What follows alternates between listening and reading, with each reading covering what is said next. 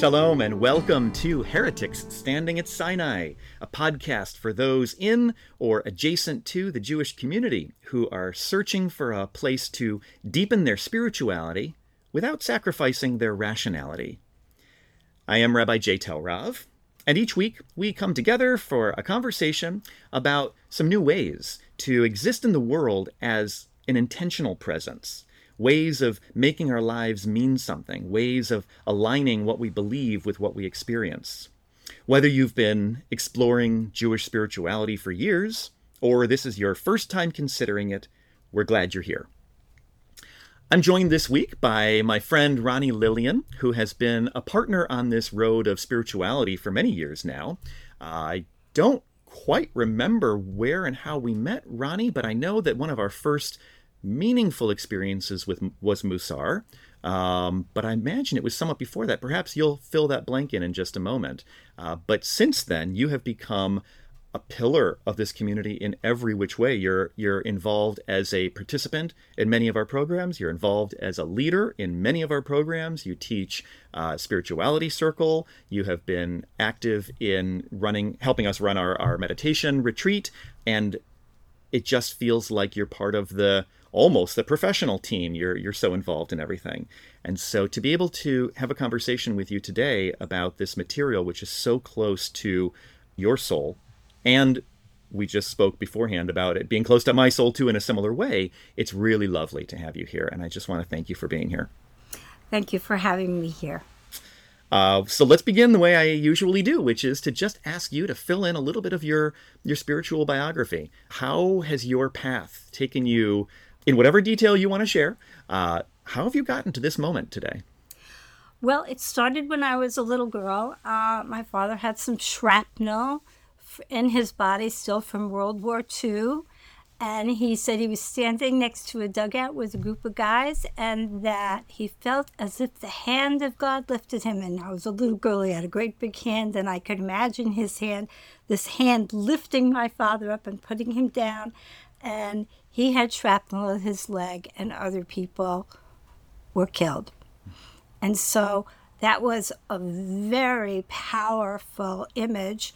And it sort of stayed with me for my whole life. And then I started back when I was in college exploring Eastern religions and getting my spirituality from there. And, um, and it's grown ever since. You told me, well, you've shared with me in various ways over the years that you're a non dualist. You have been. Part of what's happened for you and others is bringing that non duality into alignment with Judaism. But before we get to that, coming back to the story you just shared, um, the image, especially for a little girl, of God's hand lifting one human being up, moving him away while other human beings perished, that is really dualistic.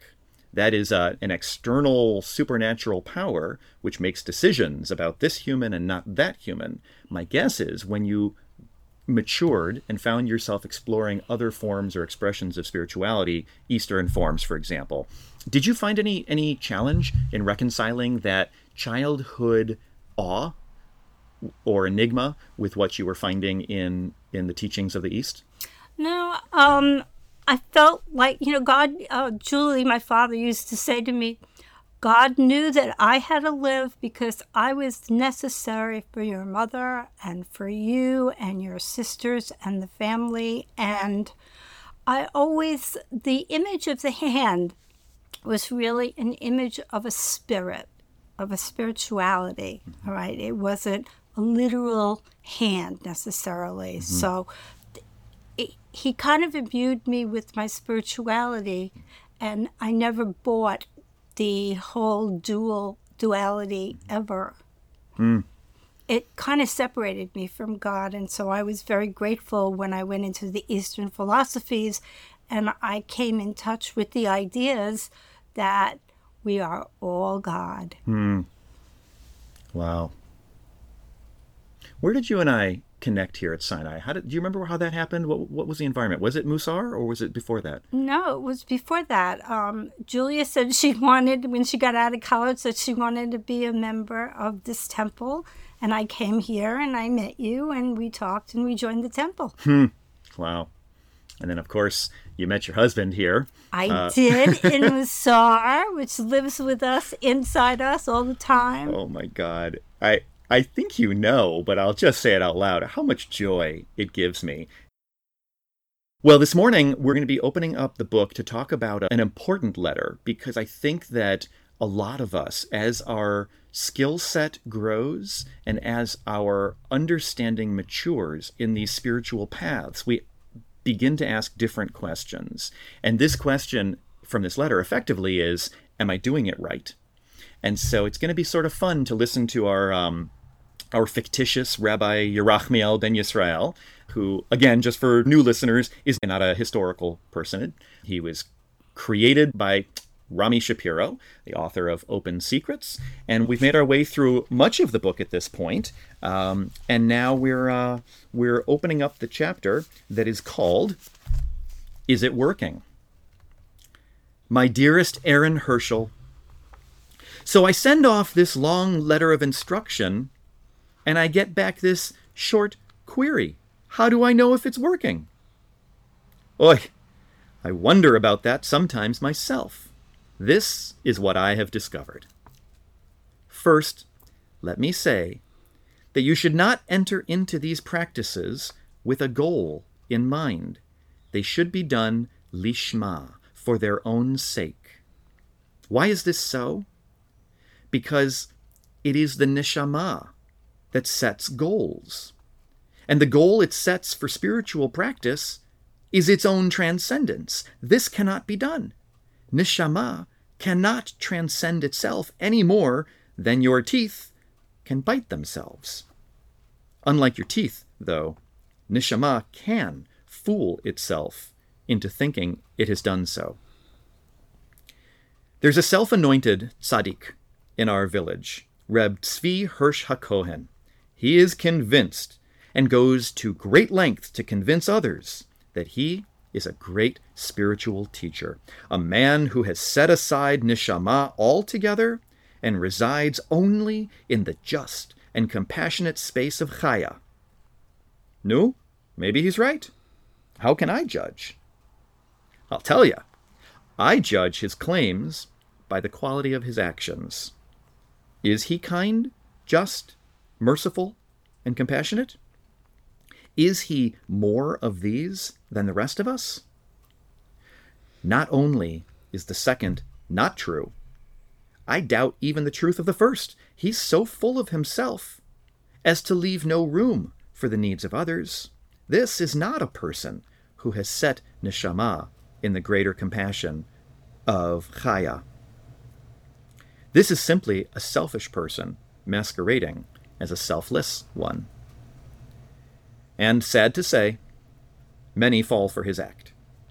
So many of us are hungry for an authentic teacher of inward walking that we mistake every charlatan for a saint. Reb Tzvi is loud, energetic, and filled with words that fly by so fast few of his listeners notice that they make no sense. His knowledge is vast, but his wisdom is shallow. Worse still, his actions stem from neshama, not chaya. In my understanding, we know we are truly listening because our lives are more loving. But it's important that we understand what being loving is in this context. We learn this from the 13 attributes of godliness. Moses asks God to show him his face. God says no one can see his face and live. Why? Because God's face includes your face and the faces of all things, just as your pointer finger cannot point to itself, or your ears hear themselves, or your nose smell itself. You cannot see God's face. Yet God says he will shield Moses in a cleft of a rock and pass by, allowing Moses to experience what we might call the wake of God. You might not see a ship passing, but you can see the impact of its presence on the water. What is God's wake? What is the impact of God's presence? The 13 attributes that Moses hears as God passes by. The first three of these are ineffable. Torah simply lists them as the one who is all, the one who is all, God. But the remaining nine are understandable. Compassionate, graceful, patient, abundantly kind, abundantly honest, preserving of kindness, forgiving iniquity, forgiving willfulness, forgiving error, cleanser of stains and grudges. When you listen to the unity of God as all in all, you engage the world with love. Engaging the world with love means that you live these attributes of God. You are compassionate, graceful, patient, kind, and truthful. You remember the good that people do. You forgive their mistakes over and over again, and you do not hold their past against them. If you wish to know if you're walking inwardly, if you wish to know if you are truly listening to the one who is all, look to the quality of your actions. Are you becoming more compassionate, patient, kind, and the rest? If so, then you are listening and loving.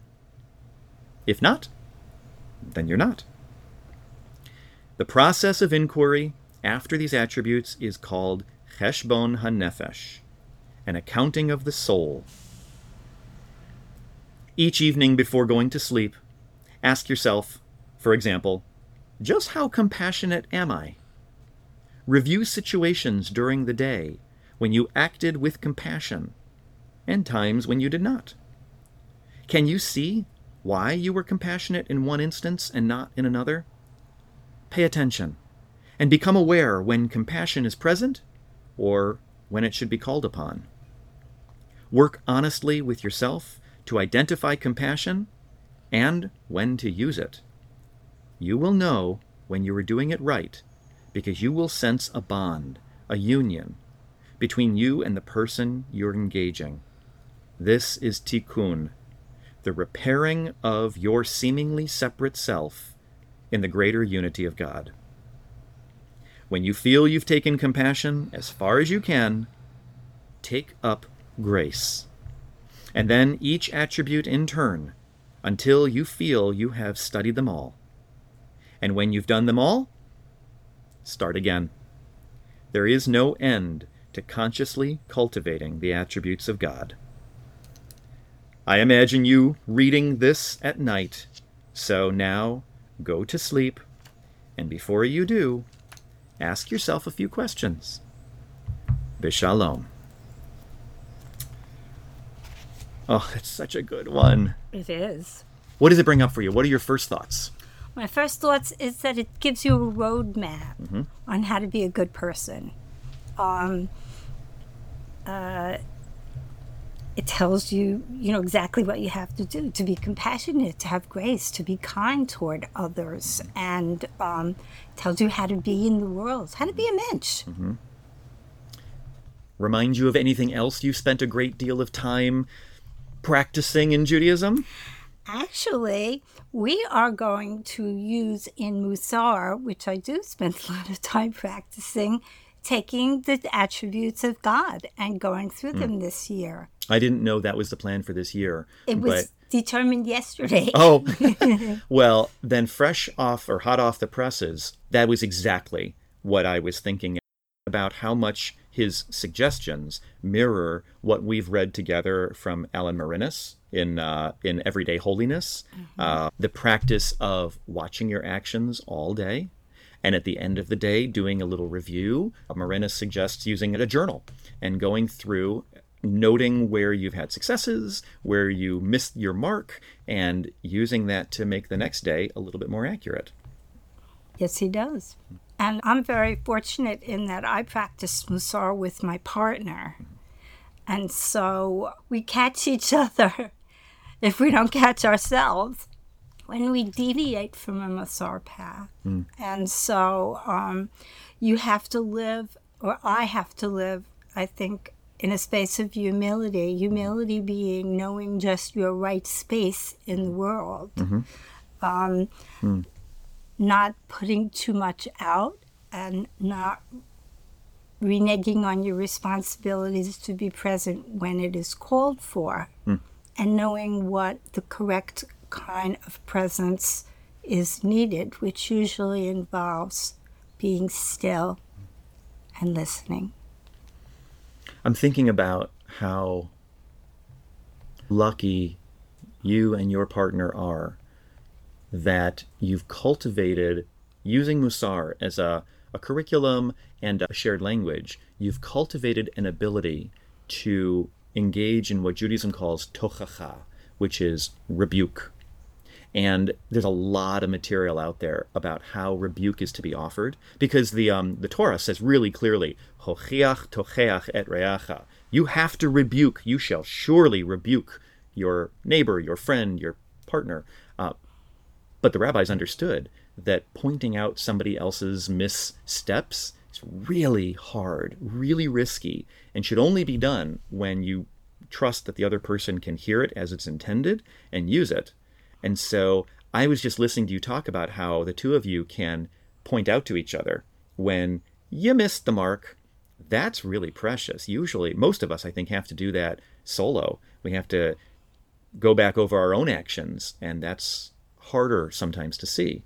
Uh, I hope you appreciate how cool that is that the two of you can do that for each other. I do. And I don't know when, but at some point I realized that I can take criticism as a helpful comment, not as the way people think the word of criticism is. You criticize me, you know, mm-hmm, mm-hmm. Um, depending upon who's offering it to me. Because there are people that I believe have my best interests at heart. Mm-hmm. And so if I'm not acting in a way that might be my best self, if those people let me know that, then I feel like it's a call to get back to my best self. And that's helpful and kind. Can you think of an example where you had to go through a quick process of reminding yourself that? Somebody who had your best interest, you trust that, but they offered you some reflection, some critique. Uh, we add the word constructive, right, before criticism. Yeah. Some constructive criticism that you had to work through in order to see its value. Um, there's a person in my life who will do that, and sometimes that person will say it in a harsh tone of voice. A- and yet, I am able to take a step back and hear them mm-hmm. because of who they are. And I know that they're not saying that to hurt me. Are you able to do that real time? Yes. Wow. And have you always been able to do that with this person, or No. did it take some practice? No, takes practice. Wow. Takes practice. I find I have to be in a place where I have put down my defenses and said to myself, I am going to listen and take in what this person says and go beyond the tone of what the person is saying. Mm-hmm. Yeah, you were talking about how with this this one individual, you you have to lower defenses, go go at it with um, without being primed for attack, and that's hard because number one, especially if this individual has given you previous example, it takes practice to train down those those walls. But then often, if you know that it's going to be a crucial conversation, you know that you're going to be engaging in something which is going to be difficult, you can prime yourself, you can prep yourself. Um, but so often these these comments come when we're not prepared, and the the instinctual or reflexive reaction is um, to put up our spiritual fists and you know and either punch back or block ourselves from from attack. And I love Morinis's models who talked about plucking out a hair before it becomes a mountain. You know, when it's a hair, it's easy to go pink. You know, I pluck it out of your arm or whatever. Once it grows into something unmanageable, it's much more difficult. Marin has talked about the fuse, and once it's lit, it's going to burn right up to the to the bomb and explode. But the match that lights the fuse has to touch the fuse. And if you can train yourself to just move the match away from the fuse a little bit so that you're not as you're not walking through life as primed to explode, that would be a successful outcome of a musar practice or a spiritual practice. Yes, and there's a sentence I heard, and it was the power is in the pause. Mm-hmm. And so I breathe. If someone says something I don't like, I have trained myself to take the pause, mm-hmm. to take some deep breaths, and not to be reactive rather than to think things before through before they come out of my mouth, including I can't respond to that right now. I'm angry. I need a few minutes to process this. All right, I'm going to ask you to try and do something which you've probably done for yourself, but I'm going to ask you to try and think it out loud. In order to achieve what you just described, to get to the point of, of the reaction that you desire to the other person, a whole series of processes has to take place internally very rapidly. And I wonder if you can pull them apart and describe what has to happen in a situation where something happens that triggers you. What are the steps that go on insi- internally for you to get you to a place to take the breath that can get you to a place of the response that you're proud of? First thing I notice is that I'm not breathing. Mm-hmm. Second thing I notice is that the muscles in my body are getting tight. And so the minute I notice those two things, that my body automatically, because I've trained it, goes into the relax mode. I've trained myself. When mm-hmm. I'm breathing is shallow, something in me says take a deep breath, mm-hmm. relax your muscles, and those two things go together. And then my mind becomes calmer. Hmm. It's very volitional. You have to practice this. I have to practice. articulate for listeners what they might want to be watching for, just as a personal growth practice, to pay attention through the course of their day to watch really carefully what's happening internally. That's what I took most from Musar was just being self-aware, seeing what's happening. Not always able to control it, not certainly not that first time, but at the end of the day looking back and saying, "Ah, there's a great example." And little by little, you train the amount of time between trigger, control, and response. You train that window to become shorter and shorter. Uh, rather than saying, Oh, I wish I had, uh, you can begin to say, Here's what I need to do, and, and do it almost real time.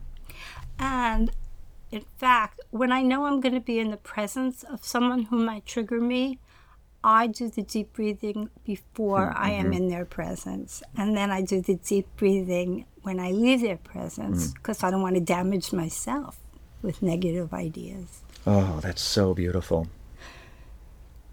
Hmm.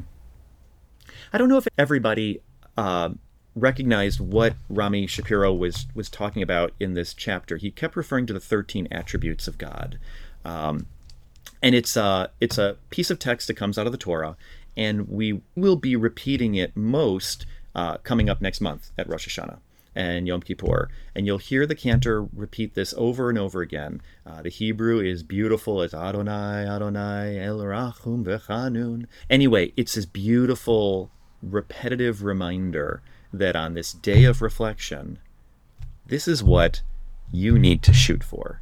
And I just, I really love that.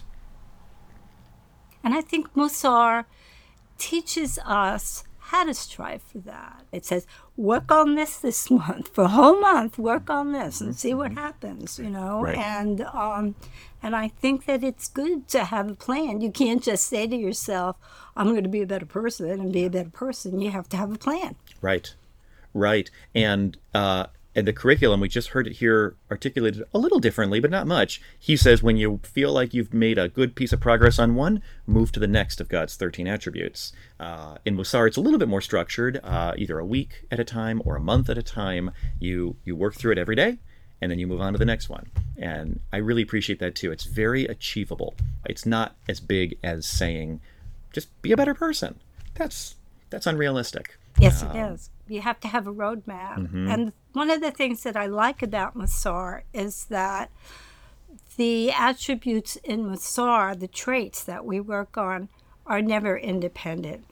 Right. So if I'm practicing humility with a person who's talking to me, chances are I'm also practicing um, listening to them, compassion, grace, providing myself as an mm-hmm. open vessel. Mm-hmm. You know, and so that takes a lot of different attributes, and you never practice just one really. Mm.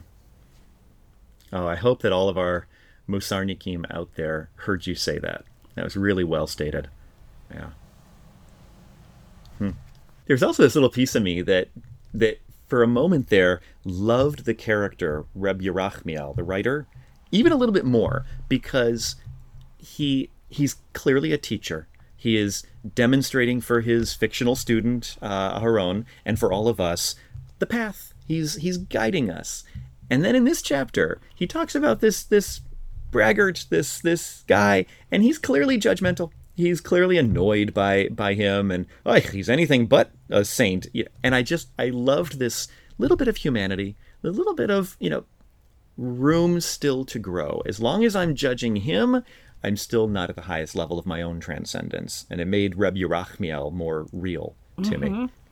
because we all judge people because that's part of being human. It's what we do with it. Yeah, it is. That's either helpful or not helpful.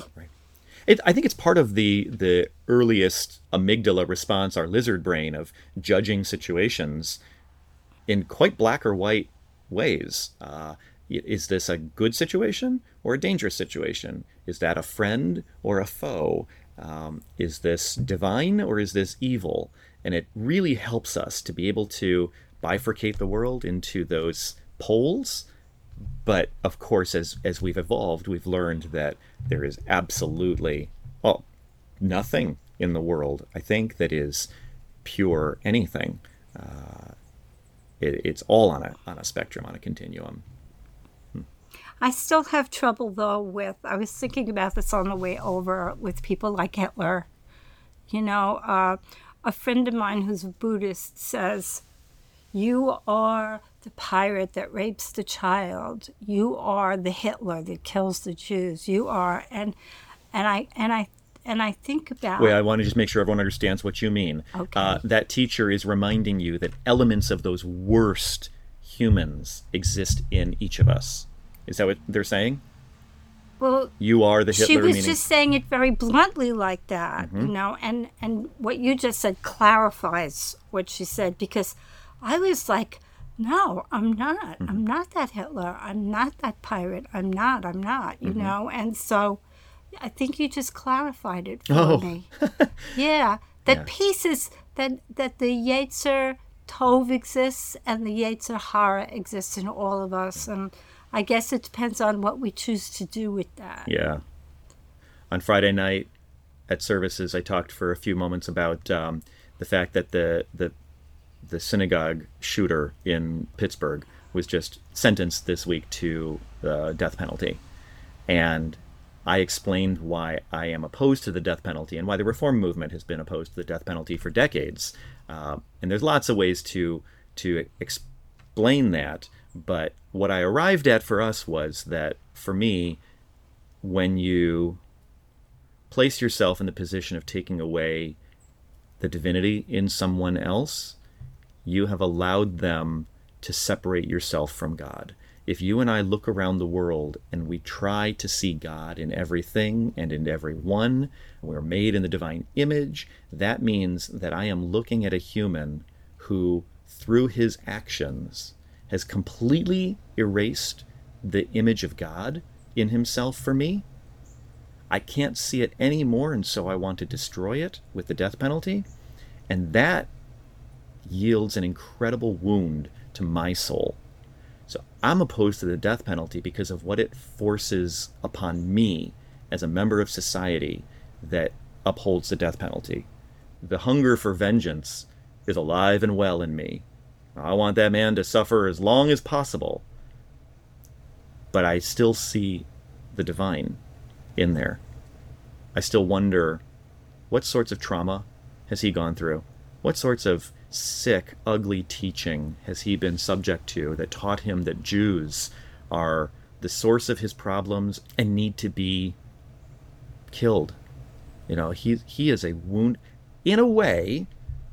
Hold on to your seats, folks. Some will consider this heresy, but this is heretics standing at Sinai, so I guess I can do it.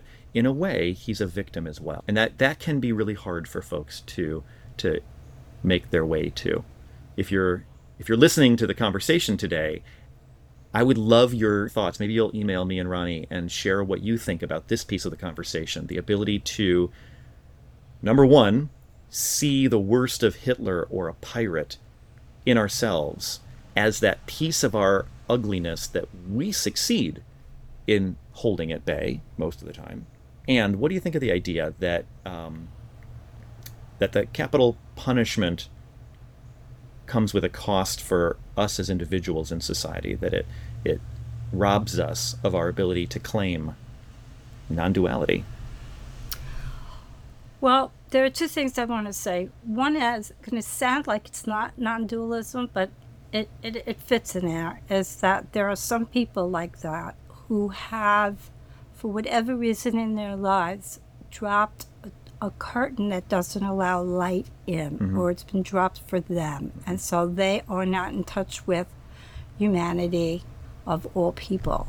All right. And the other thing is that um, we definitely didn't want to put him in jail because then he would find the brotherhood and the Klan and he would be made into a hero. Mm-hmm. However, were he to have been sent to isolation for the rest of his life, mm-hmm. then we wouldn't have given up our humanity. Mm-hmm. Mm-hmm.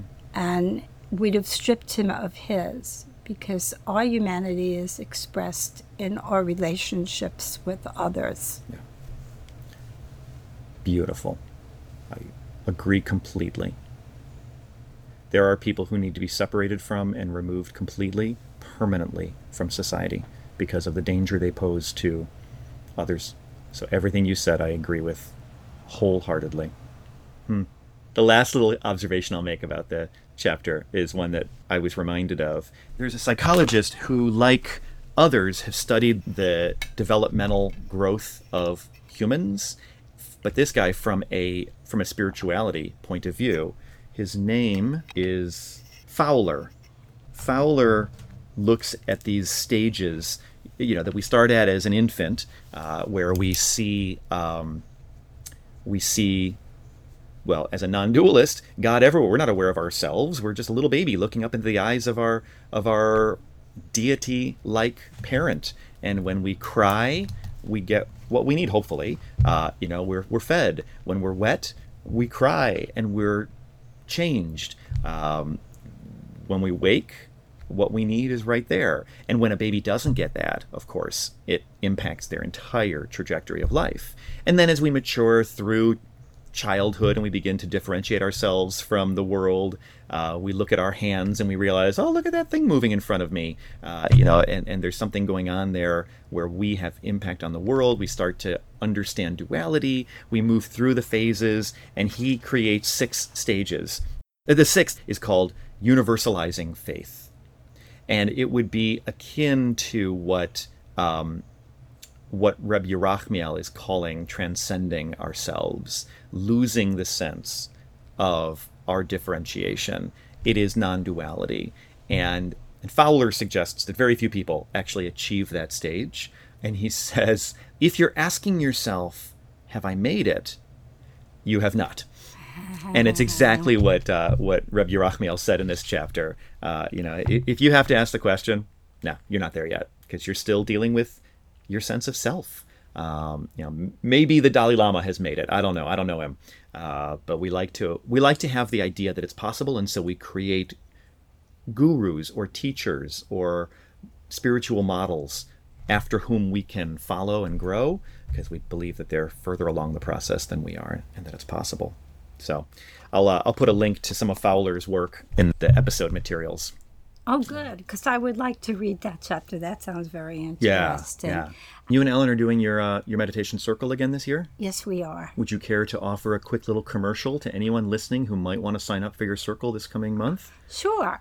If you want to learn how to quiet your mind and calm down the monkeys that jump up and down in your head all day long, then come to our meditation circle. Um, it's not for people who find it easy, although they're welcome, to sit still and be quiet. It's for people who would like to learn different modalities of finding peace within themselves. So come join us. There'll be a, a circle fair coming up Sunday, September 10th. Will be the first chance for you to sign up for Ronnie and Ellen's meditation circle and the other. Gosh, I think we've got 25 circles this year. So hopefully, folks will will take advantage of that opportunity.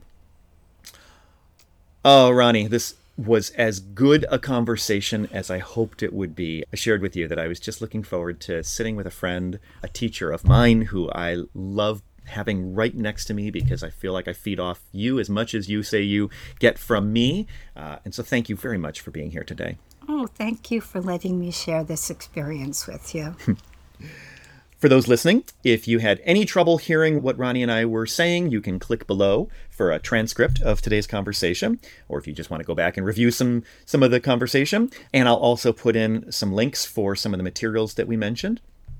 This coming month, we are headed towards the month of Elul. There'll be no episode next Friday because I'm prepping the month of Elul episodes. Those are designed to help provide us with ways to enter Rosh Hashanah and Yom Kippur as those who resonate with non duality, so that when we're sitting in our, our spiritual moments of the holidays, we can pull on some of these, these ways of thinking and maybe find new understandings in traditional modes. So for those listening, stay tuned in the coming month. We're going to have some uh, some different format to the to the podcast, and then we'll look forward to seeing you then.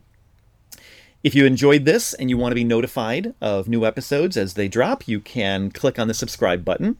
And then, of course, if there's someone you know in your life who's also thinking this way or should be thinking this way, share it with them. Invite them to the conversation. Maybe listen to an episode together over a cup of coffee and then talk about it yourselves. So until next time, all of you heretics out there, stand proud.